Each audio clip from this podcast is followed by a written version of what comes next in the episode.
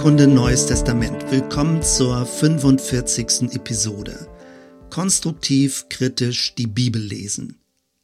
Diese Podcast-Folge ist länger als die anderen und ich habe nur Notizen vor mir. Ich möchte dich mitnehmen auf einen Gedankengang und werde das versuchen so frei zu formulieren, dass du entsprechend nachvollziehen kannst, worum es dann im Einzelnen geht.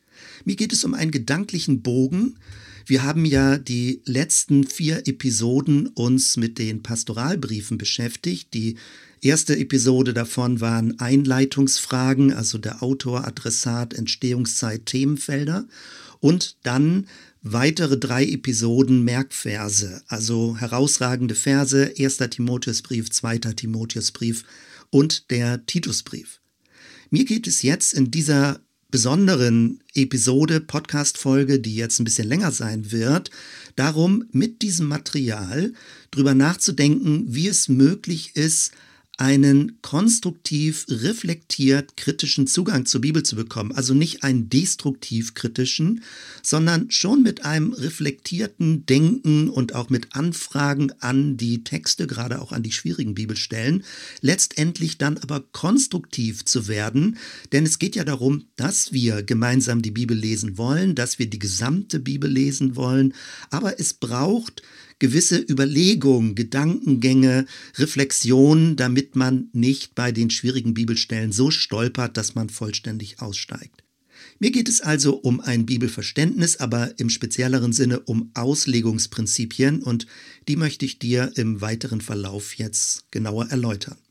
Ich werde das in sieben Schritten machen und von Schritt zu Schritt geht es um immer mehr Komplexität und Weite, in der Auslegung, aber auch gleichzeitig um mehr Beteiligung und Verantwortung, wie die Texte gelesen werden. Also du selbst wirst immer aktiver werden in der Art und Weise, wie die Bibel interpretiert wird. Und es geht nicht einfach nur darum, hier steht es und das musst du jetzt akzeptieren, sondern ich möchte dich in komplexere Überlegungen mit hineinnehmen und ich hoffe, dass gelingt mir, das einfach und verständlich zu erklären, ohne dass du zu viel theologisches Vorwissen jetzt mitbringen musst, um den Gedankengang nachvollziehen zu können. Am Ende wird es also so sein, dass du gewissermaßen selbst im Auslegungsgeschehen mit dabei bist. Du als deine Person mit deiner Biografie, mit deiner Prägung, mit deiner Reflexionskraft musst dich mit einbringen und die Bibeltexte laden dich gewissermaßen ein, dass du mit ins Geschehen hineinkommst, dass du mit ins Bild hineinkommst, dass du mit in diese Geschichte hineinkommst, die diese biblischen Texte angefangen haben, entwickelt haben und den Raum, den sie damit auch aufspannen. Also ein Diskursraum, ein Raum, in dem wir selbst dazu eingeladen werden, den eigenen Glauben zu reflektieren und zu reflektieren, wie wir den Glauben an Jesus Christus, die christliche Grundbotschaft mit allen weiteren Konsequenzen an andere Menschen weitergeben können. Ich werde dir also Weichenstellung in der Auslegung, in den Auslegungsprinzipien zeigen und du entscheidest, welchen Weg du wählen möchtest, also wie weit du mitgehen möchtest und damit bekommst du dann noch immer mehr Verantwortung bei der Auslegung und wirst ermutigt, beim Bibellesen ganz direkt und deutlich gesagt, beim Bibellesen mitzudenken und nicht einfach nur den Text zu nehmen und ihn zu akzeptieren oder abzulehnen. Ja, das ist meine Einladung an dich. Komm mit in diesem großen Bogen, in den gedanklichen Bogen. Ich hoffe, du bist dabei. Dann starten wir mal los. Punkt 1. Wenn man rangeht an Bibeltexte, dann geht es zunächst einmal darum, schöne Bibelverse zu entdecken und sie für sich zu behalten. Zum Beispiel hier jetzt in den Pastoralbriefen 2. Timotheus 1, Vers 7, denn Gott hat uns nicht gegeben den Geist der Furcht, sondern der Kraft und der Liebe und der Besonnenheit. Ganz starker Vers, bei ganz vielen Leuten sicherlich angestrichen, also wenn du noch in einer echten Buchbibel liest und nicht nur digital, dass man da eine Markierung dran macht. Und gefühlt ist das auch ein bisschen sowas wie ein Corona-Pandemie-Vers, weil den habe ich während der Pandemie an ganz vielen Stellen gelesen, online zitiert, in verschiedenen Zusammenhängen denn es war ein sehr ermutigender Vers, dass Gott uns eben nicht in eine Mentalität der Furcht hineinführt, sondern uns Kraft und Liebe und Besonnenheit gibt, gerade in angespannten Zeiten. Das ist also die erste Phase, wie wir Bibelverse lesen. Einzelne Verse, schöne Verse, inspirierende, ermutigende, aufbauende Verse zu finden und sie vielleicht auch zu notieren, ins Tagebuch zu schreiben. Manchmal liest man auch die sogenannten Losungen, wo dann bestimmte Verse herausgegriffen werden, die man als schön und inspirierend mit in den Tag nehmen kann. Oder man hat vielleicht eine Spruchkarte bekommen, wo einzelne Bibelverse draufstehen. Das also die erste Phase des Bibellesens. Man tastet sich ran und man erkundet und findet schöne, inspirierende, aufbauende Verse. Die zweite Phase des Bibellesens ist jetzt, wenn man die Texte anfängt im Zusammenhang zu lesen. Und gerade jetzt bei den Pastoralbriefen, bei den beiden Timotheusbriefen besonders, dass man die Briefe so liest, als wäre man Timotheus, also als wären sie an mich selbst oder an dich eben adressiert. Man liest sie so, man hört sie so, also man lässt sie sich möglicherweise sogar vorlesen. Es gibt ja auch so Bibelvorlese-Apps, dass das richtig ein Brief ist, der gewissermaßen an dich adressiert ist. Du versetzt dich in die Rolle des Timotheus, ein Schüler von Paulus, und du hörst den Brief als persönliche Anrede. Zum Beispiel 1 Timotheus 6, Vers 12, Kämpfe den guten Kampf des Glaubens, ergreife das ewige Leben, wozu du berufen bist und bekannt hast das gute Bekenntnis vor vielen Zeugen. Es gibt also eine Reihe von speziellen, ermutigenden Versen für Timotheus, also als Schüler von Paulus und die man auch dann liest, als wäre man ein Schüler von Paulus, eine Schülerin von Paulus.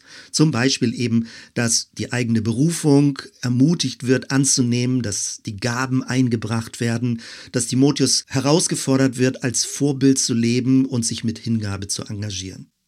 Dann gibt es eine dritte Phase und die spannt jetzt den Horizont noch weiter. Das ist so, als würdest du dich in die Sicht des Paulus hineinversetzen. Also, angenommen, du müsstest jemanden erklären, was die Inhalte des christlichen Glaubens sind, worauf würdest du den Akzent setzen?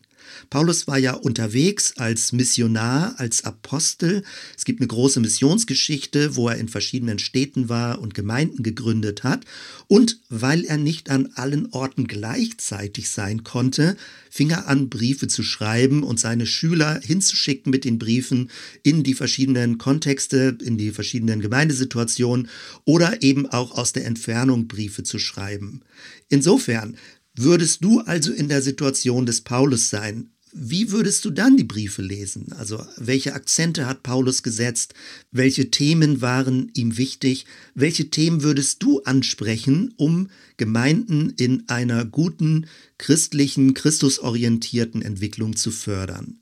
Hier zum Beispiel finden wir also Themen, es geht um die gesunde Lehre kontra Irrlehren, es geht um eine gute Ordnung in den Gemeinden, um Ämter, um Rollen, es geht um Kriterien, es geht um Verhaltensregeln, die sogenannten Haustafeln, also worauf muss Betonung gelegt werden, wenn das Gemeindeleben organisiert wird. Es geht um ein ganz wichtiges Thema, nämlich die Weitergabe des Glaubens. Wie geht das? Wie wird der Glaube an Jesus Christus und die gesamte biblische Überlieferung, wie wird es in die nächste Generation übertragen? Schreibt man dazu Bücher, macht man dazu Podcast, äh, macht man YouTube-Filme, was auch immer, natürlich damals nicht, aber wie würde man es tun?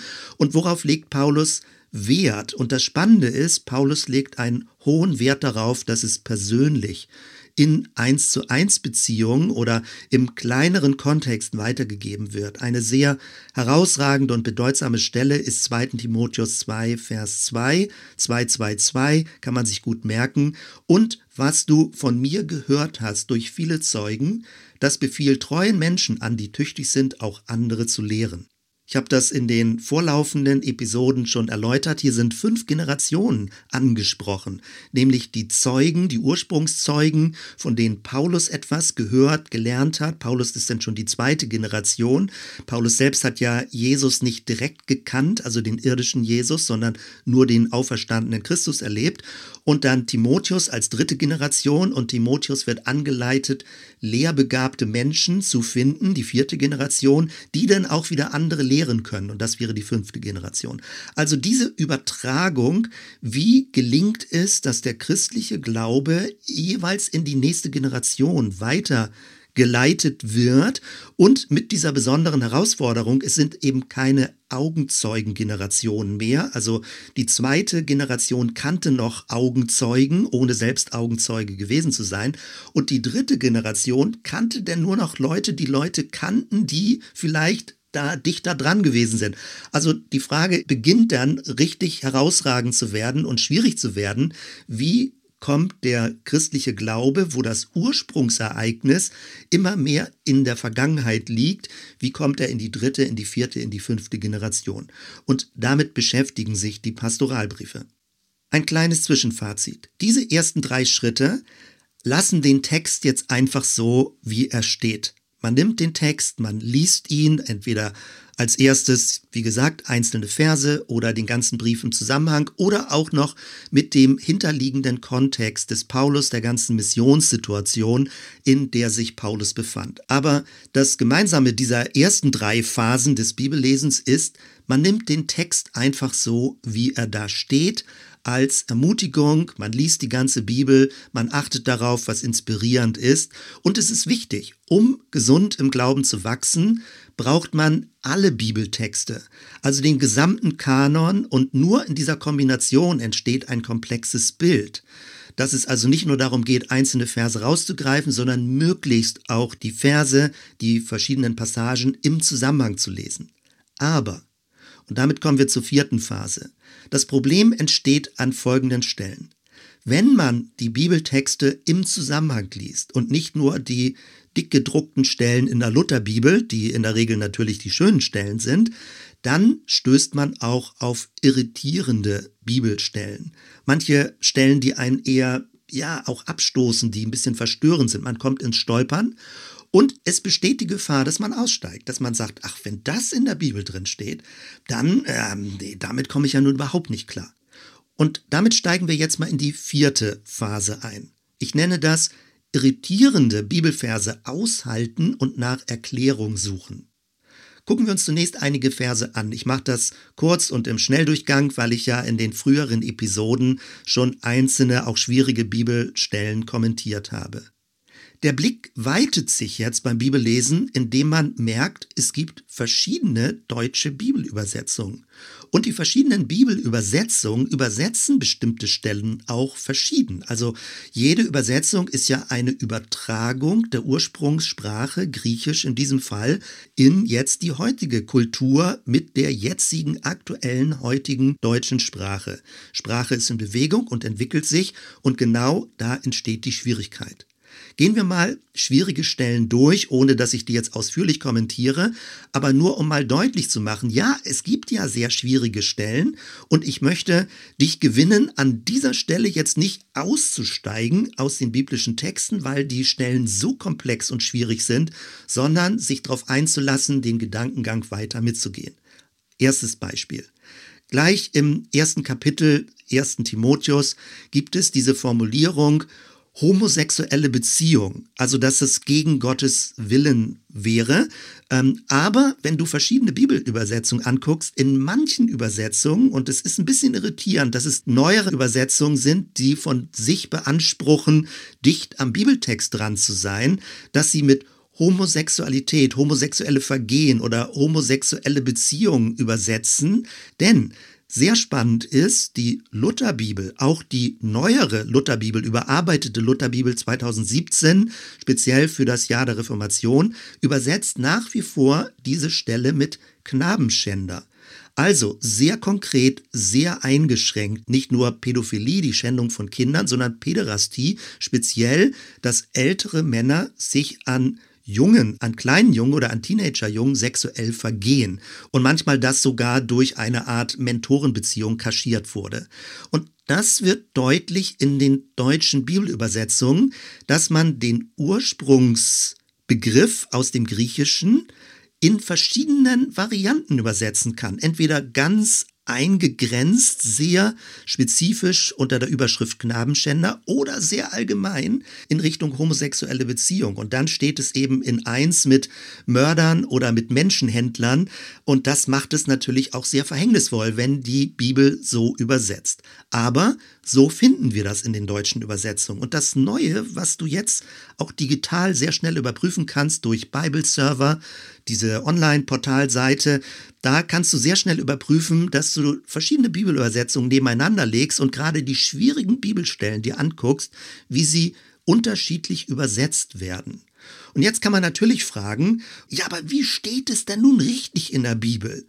Und das mag Menschen irritieren, die anfangen, die Bibel zu lesen. Ganz ehrlich muss man sagen, wir wissen es nicht ganz genau, sondern wir haben einen griechischen Begriff, und es muss herausgefunden werden, indem es Wortfeldstudien gibt, vergleichende Wortstudien, wie dieser griechische Begriff damals verwendet wurde. Und dann muss man versuchen, ihn in die heutige Sprache zu übersetzen und eine Formulierung oder einen Begriff finden, der in der heutigen Sprache es am besten trifft, was vermutlich damals im Griechischen gemeint sein könnte. Das heißt, es gibt keine völlige Eindeutigkeit bei den Übersetzungen. Manche behaupten ja immer so einfach so plump und direkt, ja, du musst das einfach so lesen, wie es da steht und dann akzeptieren und dich danach verhalten. Aber so eindeutig ist es nicht. Und genau das wird in der deutschen Sprache, wo wir sehr viele verschiedene Übersetzungen haben, deutlich, wie die Übersetzer und Übersetzerinnen darum ringen, den ursprünglichen Wortlaut oder den Sinngehalt einer Bibelstelle in die heutige Sprache und Kultur zu übertragen. Es gibt also einen gewissen Auslegungsspielraum, einen Übersetzungsspielraum, eine gewisse Unschärfe bei der Übersetzungsarbeit. Das heißt also, es muss immer gefragt werden, was trifft am ehesten den damaligen Sinn oder die Ursprungsvokabel, wie lässt sie sich am ehesten in der deutschen Sprache abbilden? Und das ist der Grund, weshalb es immer neue Übersetzungen gibt, weil es neue Forschungsergebnisse gibt, aber auch weil die deutsche Sprache sich weiter verändert. Klar ist aber, und das ist für manche ein bisschen irritierend, die einfach nur denken, man liest die Bibel und dann guckt man, was da drin steht, denn mit jeder Übersetzung, mit jeder deutschen Übersetzung, die du in die Hand nimmst, wurden vorher Auslegungsentscheidungen, also theologische Entscheidungen getroffen, wie bestimmte schwierige Bibelstellen ins Deutsche übersetzt werden. Das hat nichts mit Beliebigkeit zu tun oder dass man sich die biblischen Texte zurechtbiegt, sondern es hat einfach was mit der Problematik der Übersetzung zu tun. Das Problem liegt also in der Natur der Sache, dass Sprache in Bewegung ist und dass es sehr schwierig ist, aus einer anderen Sprache in eine neue, eben heutige aktuelle Sprache zu übersetzen. Das als kleinen Exkurs dazu, dass man merkt, die biblischen Übersetzungen, also die deutschen Übersetzungen aus den biblischen Urtexten, sind nicht so simpel wörtlich zu lesen. Das funktioniert nicht, weil es eben eine Art von Übersetzungsgeschichte, auch eine Reflexion gibt, wie übersetzt werden soll und du damit aber auch als Leserin und Leser der Bibel eine gewisse Freiheit hast zu sagen, welche Übersetzung trifft es für dich am ehesten und wo hast du das Gefühl, dass der Sinngehalt wirklich hilfreich und inspirierend sein kann.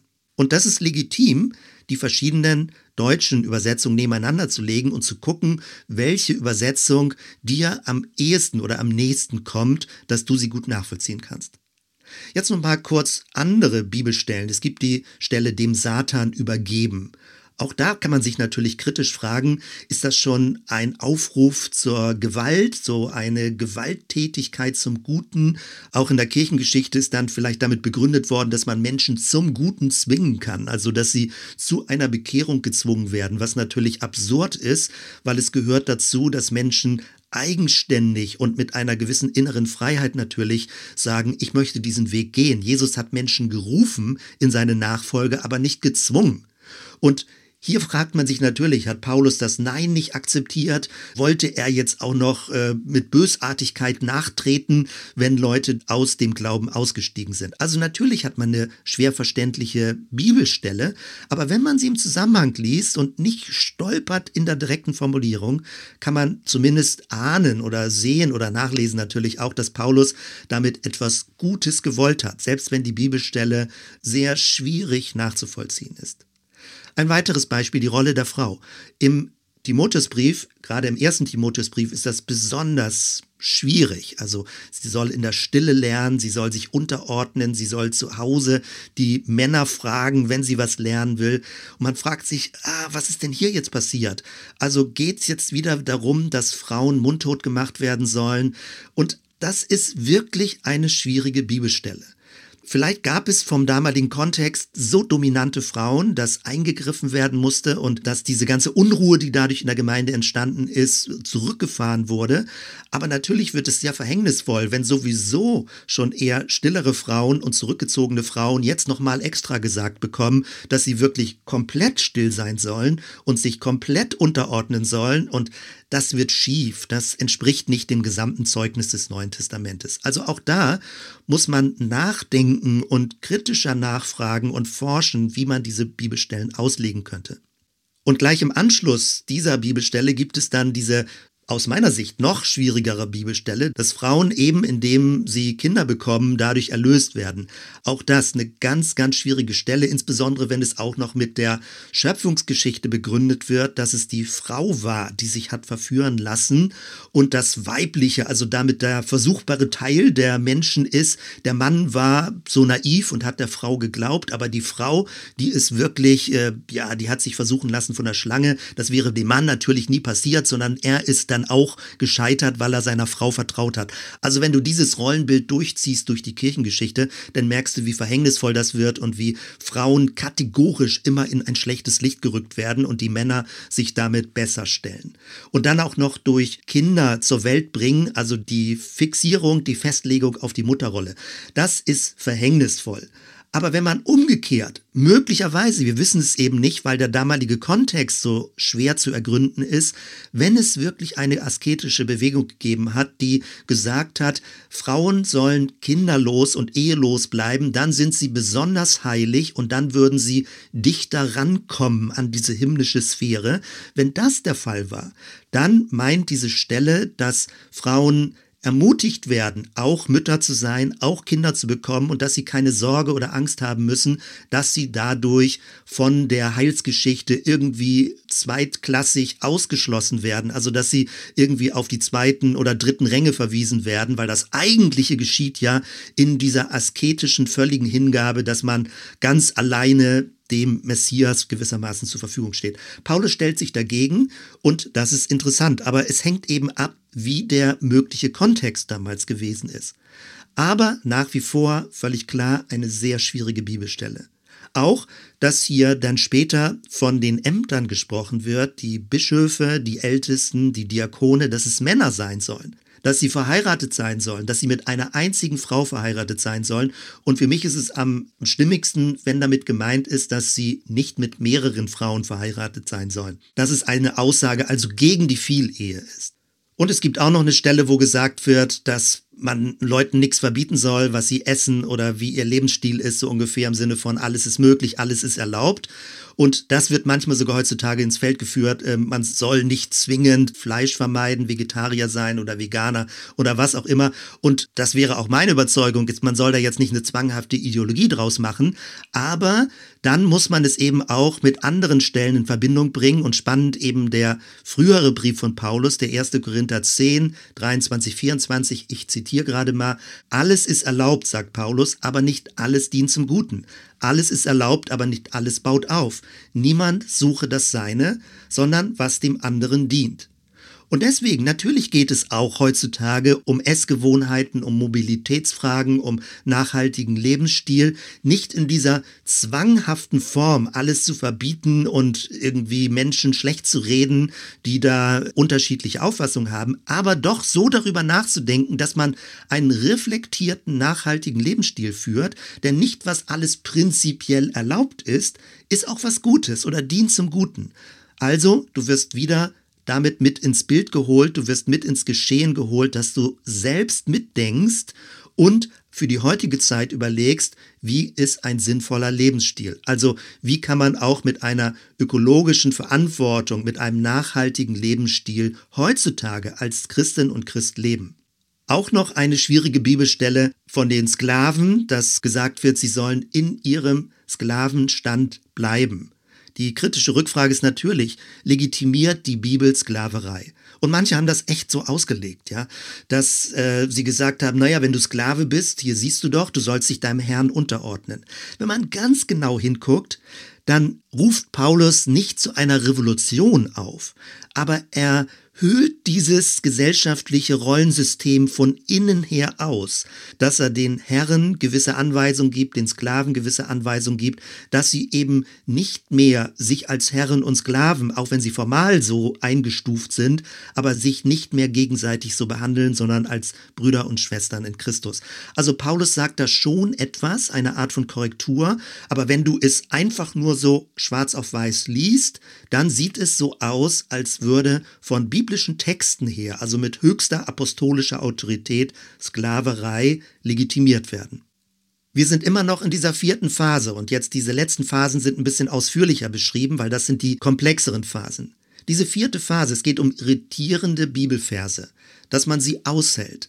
Es gibt natürlich positive Aussagen und wir finden in den Pastoralbriefen eine Reihe von Versen, die haben den Begriff gesund oder heilsam oder gut in dem Text drin. Es geht um Liebe, um Barmherzigkeit, um Freundlichkeit Gottes, aber gleichzeitig dann auch diese verstörenden Aussagen.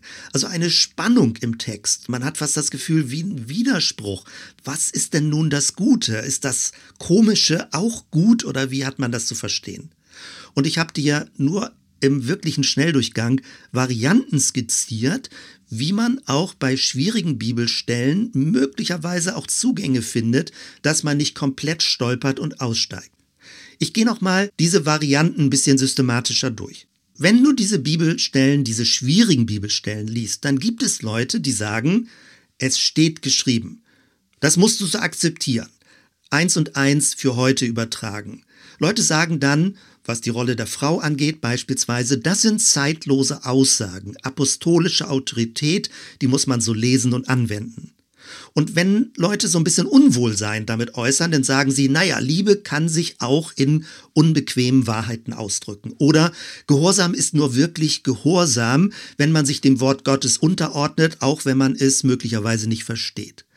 Ja, so kann man damit umgehen und manche machen das so und predigen das so. Ich empfinde, es entsteht so eine gewisse psychische Spaltung, also ein bisschen plastischer formuliert. Man hat bei Gott das Gefühl, so ein bisschen Jekyll and Hyde.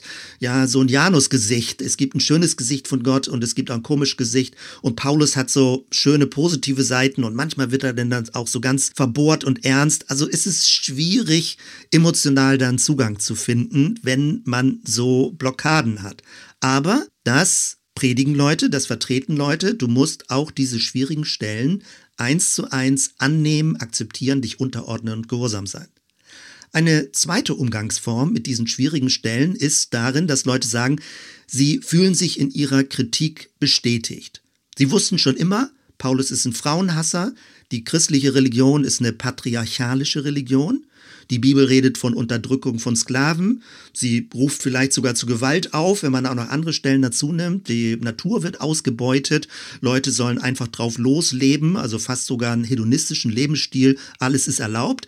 Und sie sagen, ja, wenn das in der Bibel drin steht, kann ich damit nichts mehr anfangen. Da ist ihre Toleranz zu Ende, ihre religiöse Toleranz, das akzeptieren sie nicht, das möchten sie nicht und sie stellen sich komplett dagegen. Das ist irgendwie auch nachvollziehbar. Ich empfinde es als ein bisschen zu simpel und zu einfach, weil das entspricht natürlich auch nicht der gesamtbiblischen Botschaft und dem gesamtbiblischen Zeugnis. Eine dritte Variante, mit diesen schwierigen Bibelstellen umzugehen, ist, dass man sagt, naja, das ist alles in der damaligen Zeit geschrieben worden und das betrifft allein den damaligen Kontext. Man liest Texte aus einer fernen Zeit, aus einer großen Entfernung, ein historischer Graben, 2000 Jahre alt und das hat nicht mehr so unmittelbare Relevanz für heute. Mit dieser Einstellung kann man sich natürlich alles weghalten, was in der Bibel drin ist und alles als irrelevant abtun und man beobachtet dann nur so, was damals gedacht und geschrieben wurde. Dann ist vielleicht die kritische Anfrage daran, naja, man legt sich die Bibel einfach nur nach eigenem Gusto aus, eigene Wünsche, man biegt sich die Bibel zurecht oder man macht die Bibel weichgespült und alles Unbequeme löscht man einfach raus. Ja, ist vielleicht auch nicht so die Variante, wie man äh, redlich mit den biblischen Texten umgeht. Und ich möchte dir deswegen eine vierte Variante vorstellen und die auch jetzt weiter ausführen und mal exemplarisch durchgehen an den Pastoralbriefen, nämlich, dass man die verschiedenen biblischen Texte in ihrer Entwicklungsdynamik versucht nachzuzeichnen und diese innere Sinndynamik versucht zu verstehen und das dann in die heutige Zeit überträgt. Also man versucht nicht nur den reinen Wortlaut eins zu eins zu übertragen, sondern den Sinn und die Absicht der Texte, man versucht die zu verstehen und die dann zu übertragen. Das ist unbestritten ein aufwendiger und wesentlich komplexerer Weg, aber meine Überzeugung ist, das lohnt sich, diesen Weg zu gehen, aber du brauchst eben dafür ein bisschen mehr Zeit und du musst bereit sein, ein bisschen mehr mitzudenken. Mein Vorschlag also, dass wir jetzt die Briefe die Paulus geschrieben hat, in eine Reihenfolge bringen und aus dieser Reihenfolge heraus auch unterschiedliche Gewichtungen vornehmen. Das ist jetzt also eine neue Weichenstellung, wo du für dich entscheiden musst, ob du mitgehen würdest mit diesen Auslegungsprinzipien, wie ich sie dir jetzt weiter vorstelle. Damit sind wir bei Phase 5. Die thematische Verschiebung innerhalb der Briefe wahrnehmen. Da finde ich, wird es interessant. Also von Paulus ist überliefert, alle Briefe des Paulus, das sind 13, die üblicherweise Paulus zugeschrieben werden. Manche reden auch noch vom Hebräerbrief. Da weiß man nicht, wer der Autor ist, könnte auch jemand anderes gewesen sein. Aber 13 Briefe plus Fragezeichen 1 sind von Paulus oder mehr oder weniger von Paulus oder werden, sage ich mal, dem Gedankengut des Paulus zugeordnet. Und die sind ja nicht alle gleichzeitig entstanden, sondern es gibt eine zeitliche Reihenfolge. Und früher, als ich anfing, Theologie zu studieren, dachte ich, naja gut, so wurde mir das auch beigebracht. Einleitungsfragen, da muss man drüber reden, Autor, wann ist das entstanden, welcher Kontext, wie sind die Adressaten. Aber je länger ich dabei bin, merke ich, wie wichtig diese zeitliche Reihenfolge ist, wie wichtig die Frage ist. Weil Dort kann man ja dann Überlegung anstellen, warum gibt es jetzt eine Verschiebung der Themen und der Akzente, die in den Briefen aufgegriffen werden. Also, kurz als Skizze, du hast jetzt Bibelkunde Neues Testament, vielleicht die anderen Episoden gehört. Die frühen Briefe des Paulus, da wird der erste Thessalonicher Brief zugeordnet, dann auch zum Teil der zweite Thessalonicher Brief, auf jeden Fall der Galaterbrief und die beiden Korintherbriefe. Erster, zweiter Korintherbrief.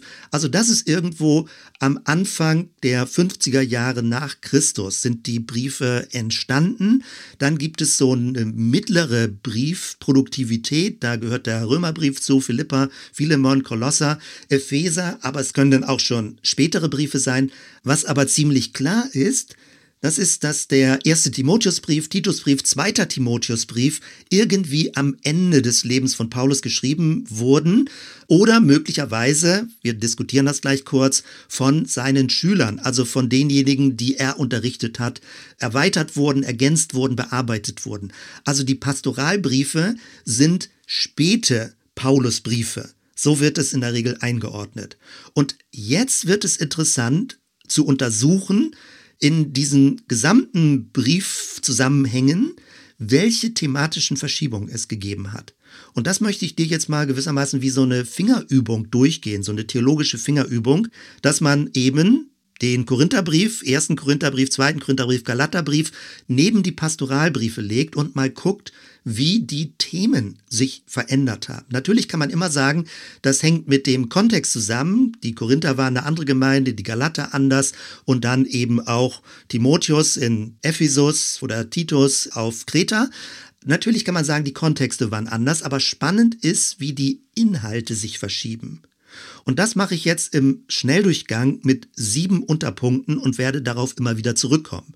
Erster Unterpunkt, Leitungsstruktur. In den frühen Paulusbriefen spricht Paulus eher von einer Geistbegabung und eher einer Funktionsorientierung in Leitung, also nicht so sehr von festen Rollen. Jetzt aber in den Pastoralbriefen wird sehr stark eine moralische Vorbildfunktion herausgehoben und Ämterrollen beschrieben, wie Bischof, Älteste, Diakone. Also die werden jetzt stärker herausgehoben. Ganz klare und erkennbare Verschiebung in der Betonung. Zweitens, die Gemeindegröße. In den frühen Gemeinden ging es wahrscheinlich eher um sehr flexible Hausgemeinschaften, die noch sehr informell zusammen waren und sich getroffen haben. Paulus sagt in den Korintherbriefen, jeder bringt mit, was er so hat und dann bringt man das zusammen und feiert so zusammen seine Versammlung. Später aber jetzt wird es größer von den Gemeinden, sie müssen anders organisiert werden und die Pastoralbriefe sind die Frühformen von Gemeindeordnung, wie das Verhalten und das Gemeindeleben organisiert wird. Dritter Unterpunkt, das Glaubensverständnis. In den früheren Paulusbriefen geht es stärker um eine Vertrauensbeziehung zum Auferstandenen, das Glaube also eine Beziehung zum auferstandenen Christus ist. Jetzt aber verschiebt es sich in Richtung, dass es um eine gesunde Lehre geht, die angenommen werden soll. Natürlich auch eine christusorientierte Lehre, aber ein Akzent darauf, dass die Lehre an sich gesund ist und weitergegeben wird. Also eine gewisse Heraus Hebung oder eine gewisse Eigendynamik, dass diese Lehre als Traditionsgut verstanden wird und dementsprechend auch überliefert wird. Fünfter Unterpunkt, die Rolle der Frauen. Auch da merkt man, die früheren Paulusbriefe ganz stark gleichberechtigte Mitarbeiterinnen, also für die damalige Zeit war das schon erstaunlich, wie stark Paulus Frauen mit einbezieht, auch Jesus Frauen mit einbezogen hat. Man kann immer noch sagen, na ja, die Männer waren immer noch dominant, ja, das stimmt, aber im damaligen Kontext war es auffällig, wie Frauen angeredet werden, namentlich angeredet werden und in diesem ganzen Missionsgeschehen bei Paulus dabei waren. Jetzt aber bei den Pastoralbriefen eine sehr massive Akzentsetzung, dass sich Frauen, und das wird ja sehr allgemein dort beschrieben, unterordnen sollen. Fünfter Unterpunkt, die Rolle des Paulus. In den früheren Briefen tritt Paulus eher als ein Zeuge von Christus auf, dass es darum geht, was Jesus gelebt hat, wie er gestorben ist, auferstanden ist und dass das vermittelt wird. Jetzt aber scheint die Lehre des Paulus eine eigene Autorität zu bekommen. Natürlich immer noch mit Rückbezug auf Jesus, aber jetzt geht es auch darum, das, was Paulus gelehrt hat, zu überliefern. Also Jesus ist zwar das Urbild, aber Paulus wird jetzt das Vorbild. Sechster Unterpunkt. Endzeitvorstellung. In den frühen Schriften geht es noch stark um die Erwartung des Messias, um die Wiederkunft Christi.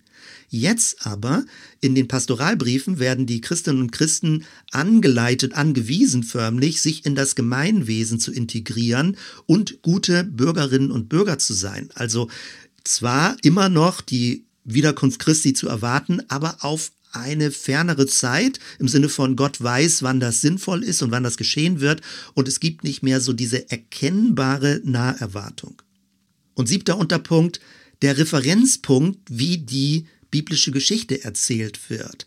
In den früheren Briefen gibt es noch einen starken Akzent, dass wir befreit sind von der Sünde und dass wir rauskommen aus der Sklaverei, also das Exodus-Motiv, Auszug aus Ägypten, hat eine wichtige Funktion. 1. Korinther 10 kommt das sehr stark vor. Jetzt aber greift Paulus gerade auch in der Begründung bei der Rolle der Frauen auf die Schöpfung zurück. Also ein Rückbezug zur Schöpfung, auch die Hausordnung als so etwas, was grundsätzlich gegeben ist und das ist auffällig. Also, dass die Schöpfung, auch im Sinne von Schöpfungsordnung, eine Gewichtung bekommt, die in den früheren Schriften nicht so stark ist, weil da geht es weniger um die ursprüngliche Schöpfung, sondern um die Neuschöpfung in Christus. Dass Christus also der Erstgeborene von den Toten ist und etwas Neues geschaffen wird. Hier aber in den Pastoralbriefen die Begründung mit der ursprünglichen Schöpfung.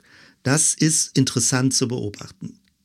Wenn ich dir also diese sieben Punkte nenne, wo es eine theologische Verschiebung gegeben hat in den Pastoralbriefen, dann muss man überlegen und entscheiden, wie deutet man das. Ist die Verschiebung so gravierend, dass man sagt, ah, ich bin mir da nicht mehr so ganz sicher, ob das wirklich alles noch Paulus ist, was da drin steht. Also entweder hat Paulus sich im Laufe dieser 10, 15, höchstens 20 Jahre, wo die Briefe entstanden sind, extrem stark verändert in seiner theologischen Positionierung oder aber es sind seine Schüler gewesen, die wohlmeinend und mit guten Absichten, das wollen wir jetzt mal unterstellen, versucht haben, die ursprünglichen Gedankengänge von Paulus auf die späteren Gemeindesituationen zu übertragen. Das muss man also für sich klären, denn worauf ich jetzt noch gar nicht eingegangen bin, die Pastoralbriefe sind von den Vokabeln her, von den griechischen Vokabeln her, anders vom Stil, von der Wortwahl, als sie aus den früheren Paulusbriefen bekannt sind. Die Umstände sind offenbar sehr anders und eben auch die Themen sind anders. Manche Ereignisse, die Paulus erwähnt, kann man nicht so richtig zuordnen. Und da fragt man sich, kann das wirklich sein, dass das alles Originaltext Paulus ist? Aber umgekehrt, falls es nicht Paulus geschrieben hat, also die drei Briefe, ersten, zweiten Timotheus, Titusbrief, falls die nicht von Paulus, sondern eher von seinen Schülern oder einer Paulus-Schule verfasst wurden, dann fragt man sich auch, ja, das fühlt sich irgendwie auch komisch an. Es steht so ausdrücklich drin, dass Paulus sie geschrieben hat, sogar persönliche Notizen am Ende des Briefes. Man weiß es nicht. Man muss das ehrlich sagen, wir wissen es nicht. Was man aber beobachten kann, ist, das ist, wenn man die Texte versucht chronologisch zu ordnen, bei den Pastoralbriefen theologisch deutlich andere Akzente gesetzt werden als beispielsweise bei den Korintherbriefen oder beim Galaterbrief. Und das muss man irgendwie versuchen zu verstehen und zu deuten, denn aufgrund dieser theologischen Verschiebung und gleich schalten wir so einen Gang höher noch für die Reflexion. Aufgrund dieser theologischen Verschiebung entstehen weitreichende theologische und kirchenstrukturelle Konsequenzen eben in der Kirchengeschichte, je nachdem, wie man diese Pastoralbriefe deutet. Und da wird's aus meiner Sicht richtig spannend, aber auch eine schwierige Kiste. Halte noch durch oder mach kurz eine Pause und jetzt schieben wir das Ganze praktisch noch mal weiter durch. Nämlich, das ist die Leitfrage, wie sind diese thematischen Verschiebungen zu deuten? War es einfach nur die andere Gemeindesituation? Oder, und jetzt hat man Varianten. Erste Variante. Man könnte sagen, Paulus ist im Laufe seines Lebens weiser geworden. Also er ist nicht mehr so impulsiv, er sucht nach einer ausgewogenen Ordnung in den Gemeinden und dann sind die Pastoralbriefe eher so etwas wie ein Vermächtnis. Also Paulus schreibt das, was ihm besonders wichtig ist und damit bekommen sie auch eine ganz hohe Gewichtung. Also der Apostel Paulus schreibt am Ende seines Lebens das, was ihm besonders wichtig ist. Wäre eine Variante, die Pastoralbriefe zu lesen und auszulegen. Zweite Variante, Paulus ist im Verlauf seines Lebens eher ein bisschen vergrämter enttäuschter, verbitterter geworden, desillusionierter, regelorientierter und er merkt nicht, alles funktioniert so in dieser Freiheit, wie er das ursprünglich mal gedacht hatte und jetzt macht er Einschränkungen. Er weist Frauen wieder zurecht und sagt, das geht so nicht. So könnte man es auch deuten. Ja, und sowas gab es in der Kirchengeschichte. Prominentes Beispiel Martin Luther. Der frühe Martin Luther hat eine Vorstellung gehabt von flexibleren Hausgemeinschaften, wo Menschen zusammen geistliche Gemeinschaft haben, dass sie in dieser Weise Kirche in den Häusern lebt. Der frühe Luther war auch noch nicht so ablehnend gegenüber der Glaubenstaufe. Er hat bei der Säuglingstaufe genauso überlegt, ja, es muss doch Glaube vorkommen und er musste dann den Säuglingsglauben irgendwie postulieren, aber das ist auch nicht so richtig nachvollziehbar gewesen. Und erst im Laufe seiner Geschichte, als anfing das Kirchensystem in Unruhe zu kommen, hat er sich sehr massiv gegen die sogenannten Wiedertäufer positioniert und die Säuglingstaufe wieder herausgehoben.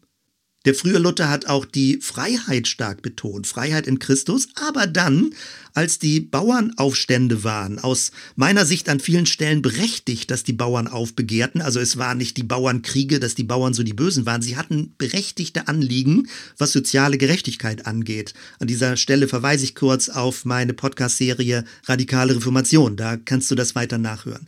Der späte Martin Luther war stärker obrigkeitlich geordnet, er war gegen dann die Bauern und hat versucht, das einzudämmen, was da an sozialen Unruhen entstanden ist. Also er hat sich nicht auf die Seite der Bauern gestellt. Und er hat dann die Freiheit in Christus immer stärker innerlich gedeutet, dass es also nicht eine soziale, eine sozial gerechte, eine gesellschaftliche Freiheit beinhaltet. Auch der späte Luther ist überliefert, ganz dunkles Kapitel, dass er sich immer mehr gegen Juden stellte, dass er also verbitterter wurde und dass er förmlich ja, im schlimmsten Fall zum Hass gegenüber Juden aufgerufen hat. Also dunkles Kapitel. Das heißt also, nur weil jemand älter wird, heißt das nicht, dass er weiser wird. Ist das auch mit Paulus so passiert? Wir wissen das nicht genau. Also sind die Pastoralbriefe wirklich eine weisere Entwicklung von Paulus oder sind da auch manche seltsame Dynamiken drin, dass Paulus Dinge wieder zurückgeholt hat, die er früher positiv in Freiheit gelehrt hat? Wir sind weiter bei den Varianten, wie man diese thematischen Verschiebungen erklären kann. Wenn man nun also sagt, die thematischen Verschiebungen sind so gravierend, da ah, das kann ich nicht so richtig Paulus zuordnen, sondern eher seinen Schülern. Dann haben wir die ähnlichen alternativen Varianten, nämlich Entweder haben die Schüler von Paulus gut von Paulus gelernt, das heißt, sie haben die Gedanken des Paulus verinnerlicht und konsequent weiterentwickelt für die nächsten Generationen von Gemeinden. Oder aber die Schüler sind eher ein bisschen radikaler als ihr Lehrer geworden und sie haben zwar bestimmte Prinzipien von Paulus aufgegriffen, sind dann aber so ein bisschen zwanghafter geworden oder haben eine gewisse Art von struktureller Verkirchlichungstendenz oder wollten die Frauen wieder ein bisschen zurückweisen. Das gibt es natürlich auch in der Kirchengeschichte. Also Beispiel wieder aus der Reformation, auch bei den frühen Täuferbewegungen ist bekannt, dass am Anfang Frauen sehr stark beteiligt waren. Dann aber bei den späteren Täuferbewegungen es wieder stärker männerorientiert wurde und die Männer dominanter wurden und die Frauen wieder in zweite Reihe getreten sind. Es kann also in beide Richtungen möglich sein. Wenn wir diese Verschiebung in den Pastoralbriefen sehen gegenüber den früheren Schriften von Paulus, müssen wir für uns die Frage klären, wodurch kommen diese Verschiebungen zustande und was bedeuten diese Verschiebungen? Also, sind diese Verschiebungen eine konsequente Verlängerung des ursprünglichen Paulus oder sind es erste Anzeichen von Fehlentwicklung? War es Paulus, der diese Verschiebung vorgenommen hat, oder waren es seine Schüler? Wenn man die Verschiebung eher als was Positives deutet, dann würde Paulus dadurch noch mehr Autorität bekommen. Oder wenn man die Verschiebung eher ein bisschen negativ deutet, dann ist es eher so, dass man sagt, naja, die Schüler scheinen ihn nicht richtig verstanden zu haben und manche Dinge wieder verzerrt zu haben.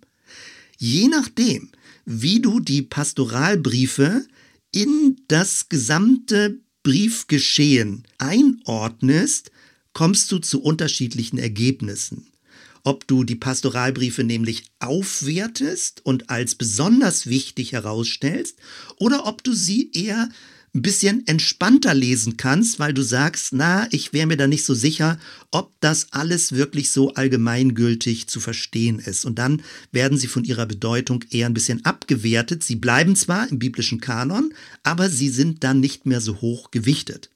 So, das war jetzt schon ein großer Bogen.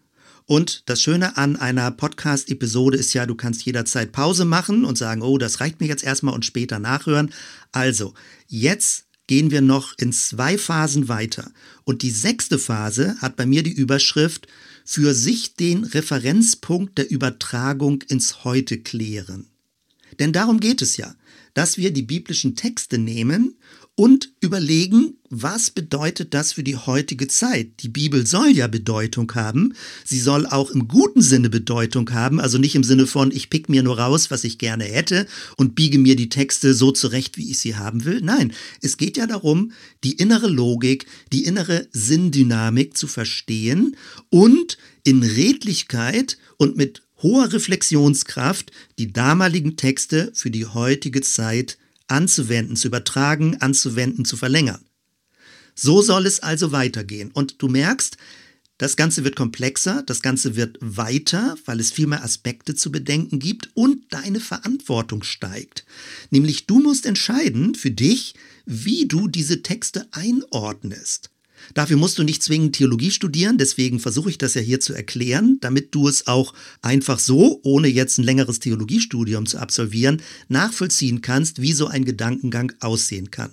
Die Frage ist also, wo ist für dich der Bezugspunkt zur Übertragung? Manche Leute sagen natürlich, alles, was im Neuen Testament steht, ist gleich wichtig. 27 Schriften, alles muss gelesen werden, alles hat genauso Bedeutung und ergänzt sich gegenseitig. Ja, das stimmt zum Teil, aber zum Teil stimmt es eben auch nicht, weil man muss Schwerpunkte setzen. Martin Luther hat das übrigens auch gemacht. Er hat den Römerbrief deutlich höher gewichtet als den Jakobusbrief.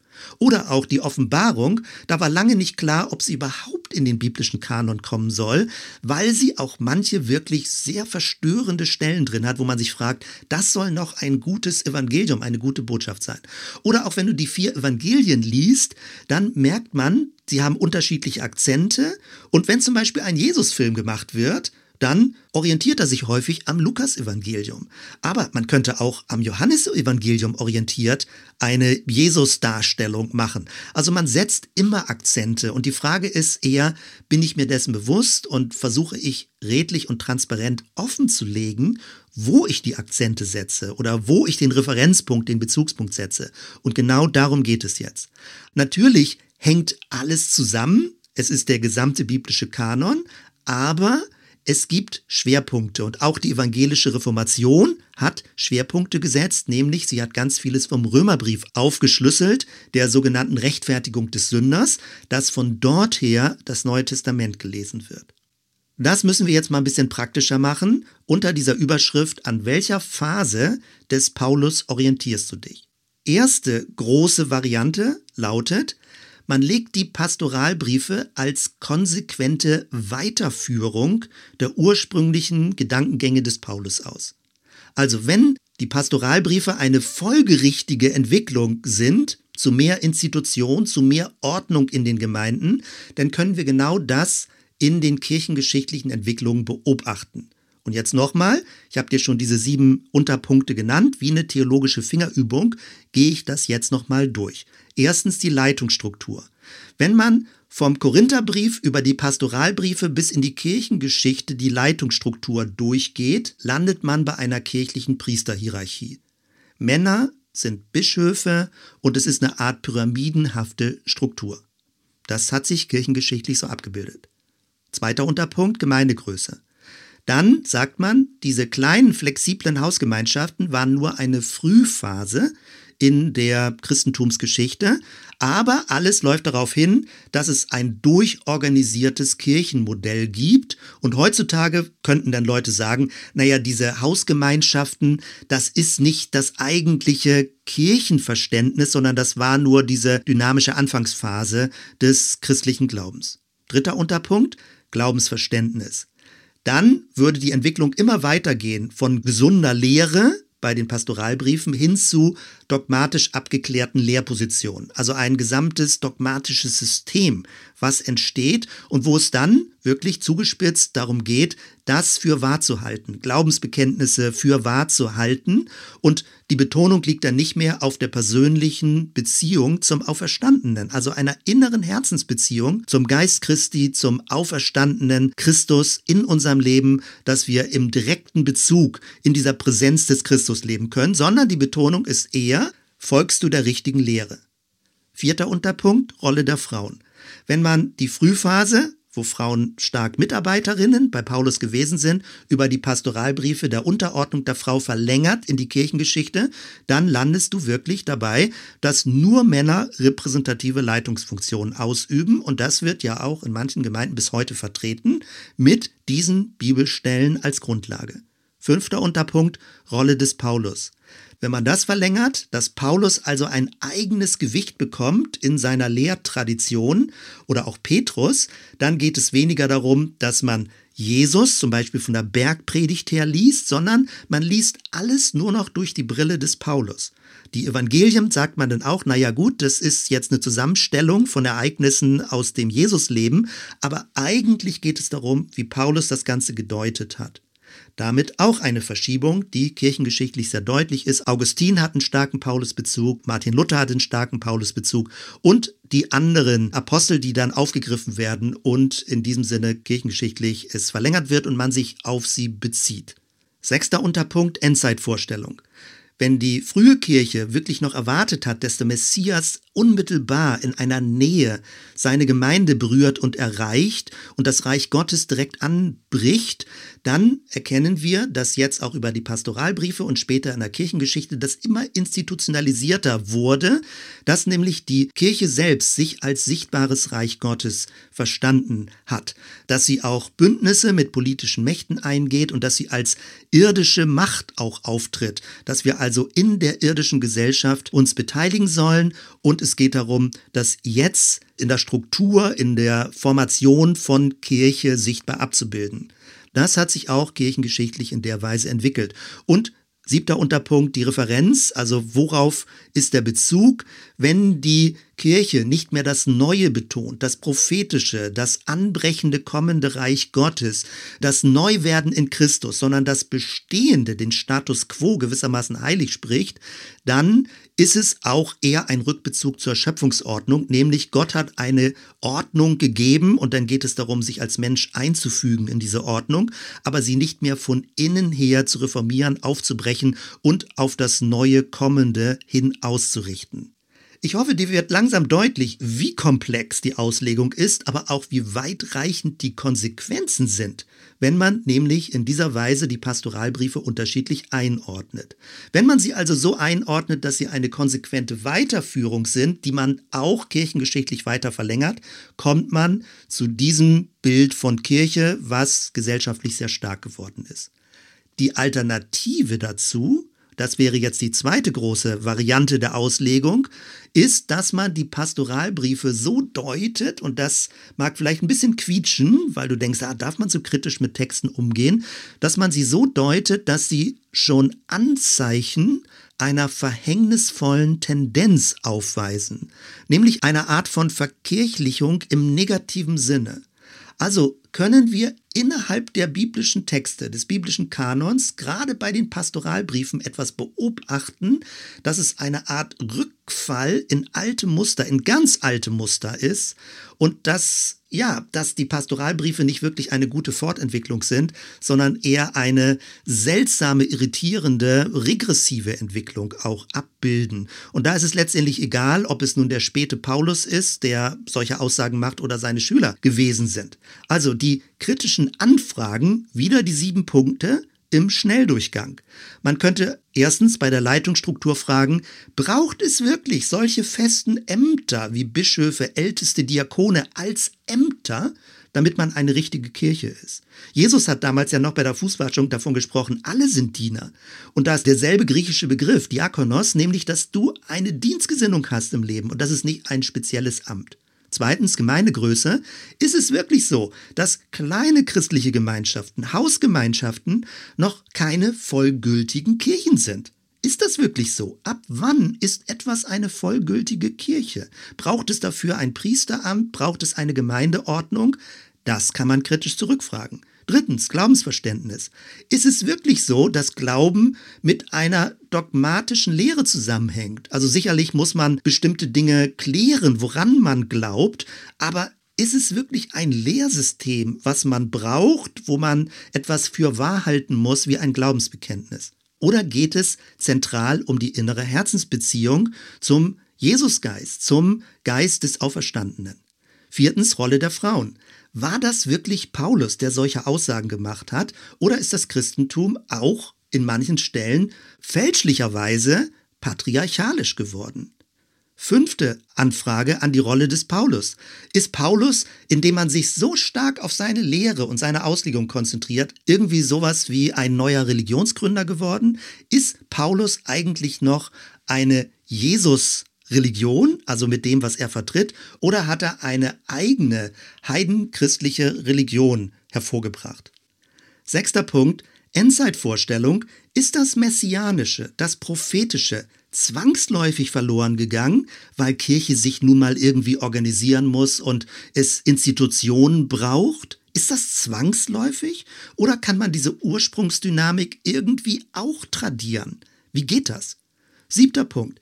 Referenzpunkt Schöpfungsordnung. Ist es wirklich so, dass hier der Sklavenstand absichtlich erhalten wurde? Hatte die Kirche möglicherweise sogar ein Interesse daran, dass diese Aussage im Text äh, erhalten bleibt? Oder geht es darum, subversiv bestimmte Mechanismen aufzubrechen? Also das ist gar nicht so leicht und die Begründung mit der Schöpfungsordnung macht es schon echt schwer.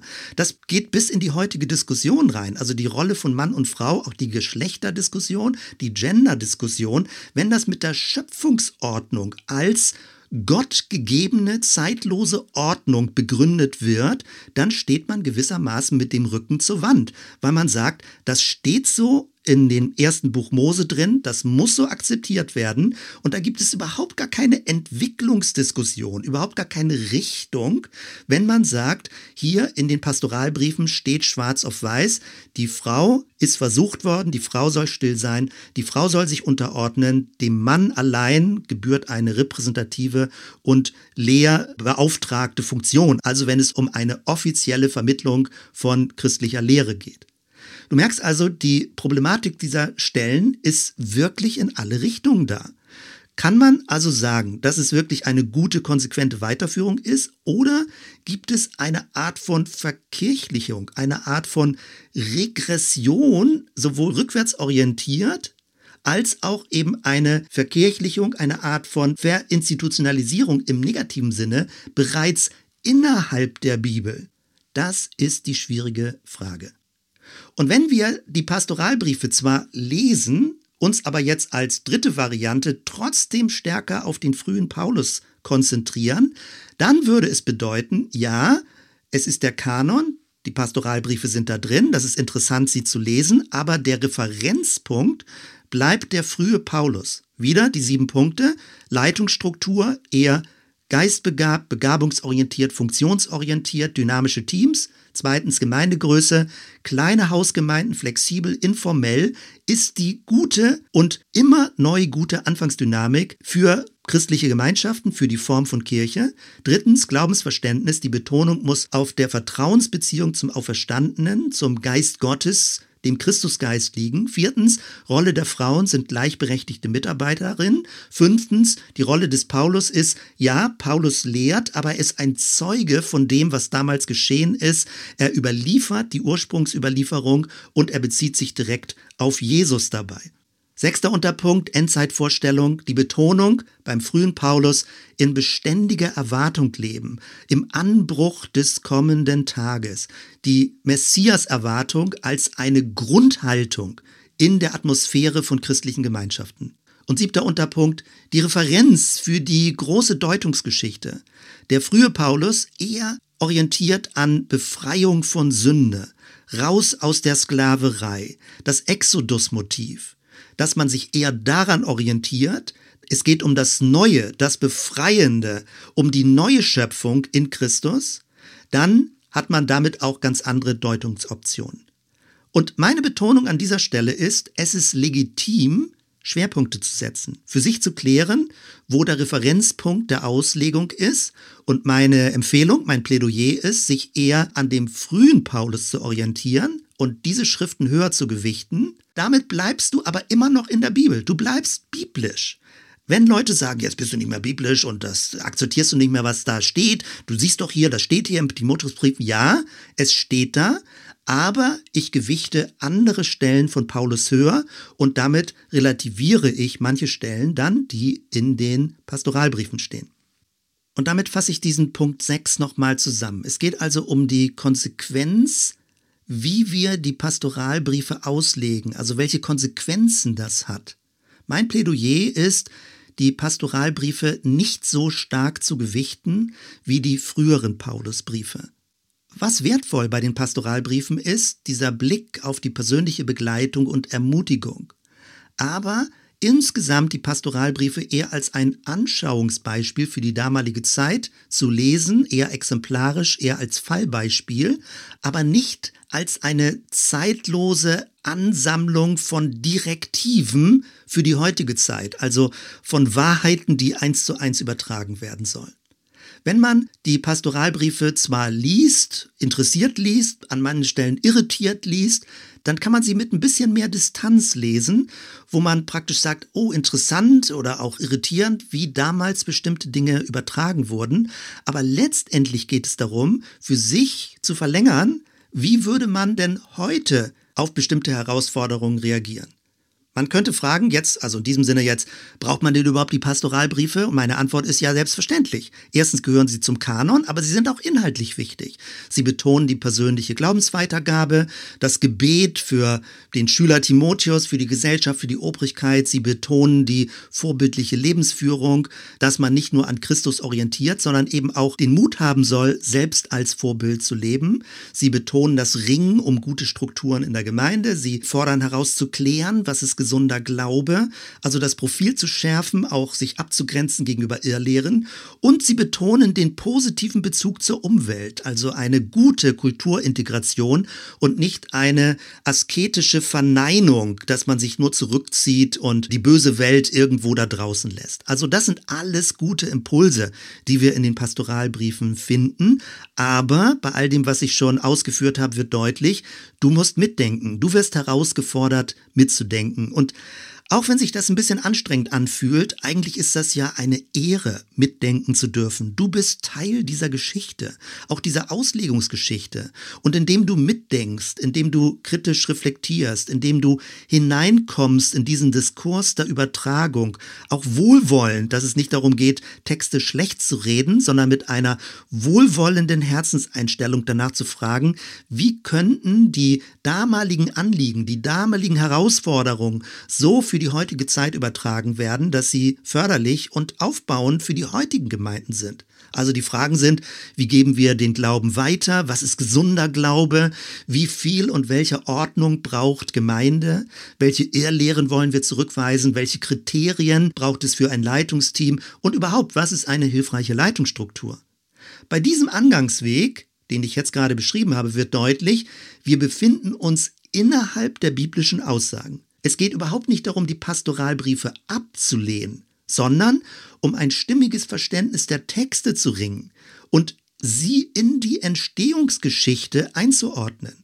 Gleichzeitig ist es aber eben auch erlaubt, nicht einfach nur die Texte eins zu eins zu lesen und akzeptieren zu müssen. Es ist erlaubt, kritische Rückfragen zu stellen, um ein gutes Verständnis der Texte zu ringen, um einen tieferen Glauben zu bekommen, Erklärungsversuche zu sondieren. Und bei allem bewegen wir uns in Hypothesen. Wir wissen es nicht ganz genau. War es wirklich der ältere Paulus, der sie geschrieben hat? Was war die Intention? Welches ist die genaue Zeit, der genaue Kontext? Was waren eigentlich die Irrlehren? Und vieles muss aus dem Zusammenhang erschlossen werden und genau deswegen gibt es verschiedene Varianten der Auslegung.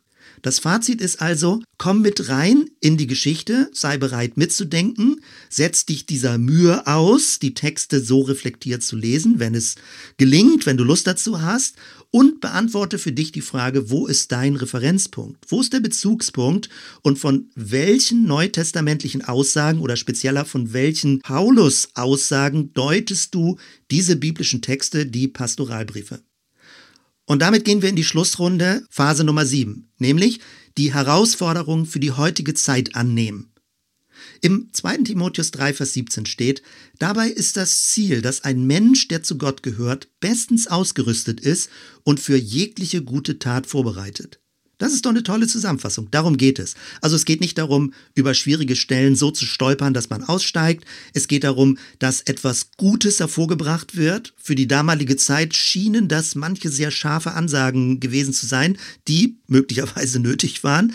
Aber das heißt nicht, dass diese scharfen Ansagen in selber Form auch heutzutage nötig sind. Und trotzdem geht es bei allem um ein gutes, um ein Gott wohlgefälliges Leben, um gesunden Glauben, um sinnvolle Strukturen in der Gemeinde. Das ist eben interessant bei den Pastoralbriefen. Die Begriffe gesund, gut, heilsam, allen sollen geholfen werden, kommen stark vor und da liegt ein starker Akzent drauf. Also, was heißt das für heute? Was ist für heute das Gesunde und das Heilsame? Die Herausforderung, die es gilt anzunehmen, lautet in einem Satz, aus der Beziehung zu Jesus den christlichen Glauben auf persönlichem Wege gesund und reflektiert an andere weiterzugeben. Das gehe ich nochmal kurz durch und damit schließen wir dann auch diese lange und ausführliche Episode. An andere weiterzugeben. Einmal geht es um diese persönlichen Aufgaben, Herausforderungen, dass du für dich klären musst, welchen Einflüssen setzt du dich aus. Bist du von einem gesunden oder eher krankmachenden Glauben geprägt und es ist legitim, dass wenn dich etwas geistlich krank gemacht hat, dass du dich davon distanzierst. Du musst nicht alles eins zu eins übernehmen, was so in der Bibel drin steht, sondern Gott möchte mündige Akteure haben, die mitdenken und überlegen, wie die biblischen Texte uns zu einem gesunden Glauben weiterführen. Du kannst das für dich reflektieren. Wer waren die Personen, die dich geprägt haben? Deine Lehrer, deine Lehrerin? Wer ist dein Paulus für heute? Oder wie prägst du selbst jüngere Leute? Tust du das überhaupt? Also kannst du dir vorstellen, dass du auch anderen deine Glaubensüberzeugung in gesunder Weise weitergibst? Kindern oder Teenies oder Jugendlichen. Wer ist dein Timotheus? Wie gibst du deinen Glauben weiter? Bist du bereit, als Vorbild zu leben, dass andere sich an dir orientieren können? Und weitere Fragen sind, wenn wir zum Beispiel das Stichwort Lehrdienst vor Augen haben. Also was sind Kriterien einer gesunden Lehre? Was ist eine aufbauende, eine aufrichtende, eine befreiende Lehre? Welche Irrlehren müssen heute abgewehrt werden? Was macht den Glauben krank oder was macht ihn auch im guten Sinne stark? Was können wir für einen gesunden und gesund machenden Glauben beitragen? Wie bewahrt man den Ursprung ohne fundamentalistisch zu werden? Also wie kann man bibelorientiert sein, ohne biblizistisch zu werden? Wie kann man auch die schwierigen Texte wohlwollend lesen, aber nicht zwanghaft wörtlich? Wie ist es möglich, sich dem biblischen Wort unterzuordnen, aber dennoch kritisch seinen Verstand zu gebrauchen? Wie kriegt man das zusammen? Und das ist möglich. Ich beschreibe dir das ja hier in sehr ausführlicher Form, wie ich glaube, dass Dinge in stimmiger Weise zusammenpassen können. Es gibt auch Anschlussfragen als Herausforderung für die heutige Zeit zum Stichwort Strukturen. Wie viel Regeln sind nötig, ohne regelorientiert zu werden? Was muss in einer Gemeindeordnung formuliert sein? Wie stabilisiert man eine Gemeinde, dass sie sich nicht total verflüchtigt und sagt, ja, wir sind irgendwie alle so ein bisschen geistgeführt und zum Schluss heißt es, jeder macht einfach nur, was er will. Also wie kann Gemeindeleben sinnvoll geordnet werden? Hausgemeinden, Ortsgemeinden, braucht es eine Aufsicht im guten Sinne, braucht es eine Vernetzung? Welche Art von Leitung ist förderlich? Charismatisch funktional, fünffältiger Dienst oder braucht es eine Art von System von Amtsträgern? Wie offiziell sind Leitungsfunktionen? Welche Eigenschaften sind für Leitung nötig? Wie viel Vorbildfunktion ist nötig? In welchen Bereichen? Alles relevante Fragen für die heutige Zeit, die durch die Pastoralbriefe angestoßen werden. Und noch ein Themenfeld Mission. Wie wird das Evangelium in die nächste Generation übertragen? Wie wird bei aller Dynamik Kontinuität gewährleistet? Was überdauert die Zeit? Also es geht nicht um eine Verflüchtigung, das wird schon irgendwie, der Geist Gottes macht das schon alles. Meine Kurzformulierung lautet immer, der Geist Gottes widerspricht sich nicht mit Strukturen. Also Strukturen sind sehr sinnvoll, aber sie dürfen nicht einschnüren und das Leben behindern. Welche langfristige Form von Kirche ist sinnvoll, ohne dass sie erstarrt in ihrer Form? Welche Treue zur Tradition braucht es, zum Ursprung und dass man gleichzeitig flexibel bleibt für neuere Entwicklungen? All das sind relevante Fragen. Und noch eine, wie lässt sich die messianische Ursprungsdynamik erhalten? Wie kann man sich sowohl gesellschaftlich integrieren, aber nicht so, dass es eine Art von Anpassung wird und man nur noch alles, was gesellschaftlich sowieso normal ist, dann christlich legitimiert und übertüncht? Also wie gelingt es, gesellschaftsintegriert zu leben und doch eine prophetische Kraft zu haben, diese messianische Dynamik zu haben, dass Jesus auch manche Dinge anspricht, dass Jesus Missstände offenlegt, dass man also auch eine positiv, konstruktiv, widerständige Haltung hat gegenüber manchen ungerechten, schlechten, destruktiven gesellschaftlichen Entwicklungen. Wie bringt man das zusammen? Auch eine große Herausforderung. Und du merkst, wir sind immer noch in den Pastoralbriefen und jetzt wird es doch spannend. Weil es geht nicht einfach plump darum zu sagen, ihr steht schwarz auf weiß, die Frau ordne sich unter oder was auch immer, andere Themen, das war jetzt nur beispielhaft, sondern in diese Herausforderungsdynamik hineinzukommen und für heutige Zeit genau diese Fragen, die ich eben alle ausgeführt habe, für sich mitzubedenken und zu überlegen, auch als Gemeinden, als Gemeinschaften darum zu ringen, welche Antworten man in der heutigen Zeit gibt. Schlussgedanke. Mir scheint es so, und ich bin da ganz bestimmt nicht der Einzige, dass wir in unserer Kultur immer stärker in eine Zeitphase hineinkommen, in der die offiziellen kirchlichen Strukturen wegbrechen.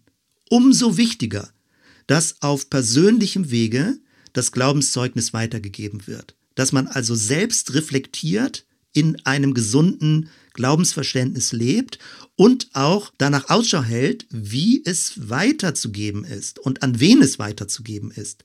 Alles steht und fällt damit, dass Glauben gesund weitergegeben wird. Persönlich, mit einer persönlichen Zuwendung zu anderen, zu Einzelpersonen, Eltern an ihre Kinder, Großeltern an die Enkel, Bekannte an Freunde, wo auch immer, gesund weitergegeben wird. Also nicht zwanghaft, nicht übergriffig, nicht verbohrt, nicht reglementiert, regelorientiert, sondern befreiend und aufbauend und ermutigend. Und sehr spannend, ich hoffe, dich bedroht das nicht, jeder und jede ist beteiligt. Es geht nicht darum, irgendeine Zuschauerposition zu haben, irgendwo auf den Zuschauerrängen zu sitzen, den Daumen hoch zu machen oder runter zu machen, sondern aufs Spielfeld zu kommen. Du bist mitten im Geschehen. Es geht nicht nur um alte Bibeltexte, sind die gut oder sind die schlecht, sondern durch die Bibeltexte wird eine Diskussion, ein Diskurs, eine Reflexion angestoßen, dass wir für die heutige Zeit die Fragen beantworten oder für uns Antworten finden, von denen wir den Eindruck haben, dass sie gesellschaftsrelevant, sinnvoll beantwortet werden und Gemeinden aufbauen und nach vorne bringen und zum Leuchten bringen. Weil alles geht doch darum, dass das Evangelium, die gute Botschaft von Jesus zum Leuchten gebracht wird und nicht durch eine verzerrte, verkrümmte Bibelauslegung verdunkelt wird.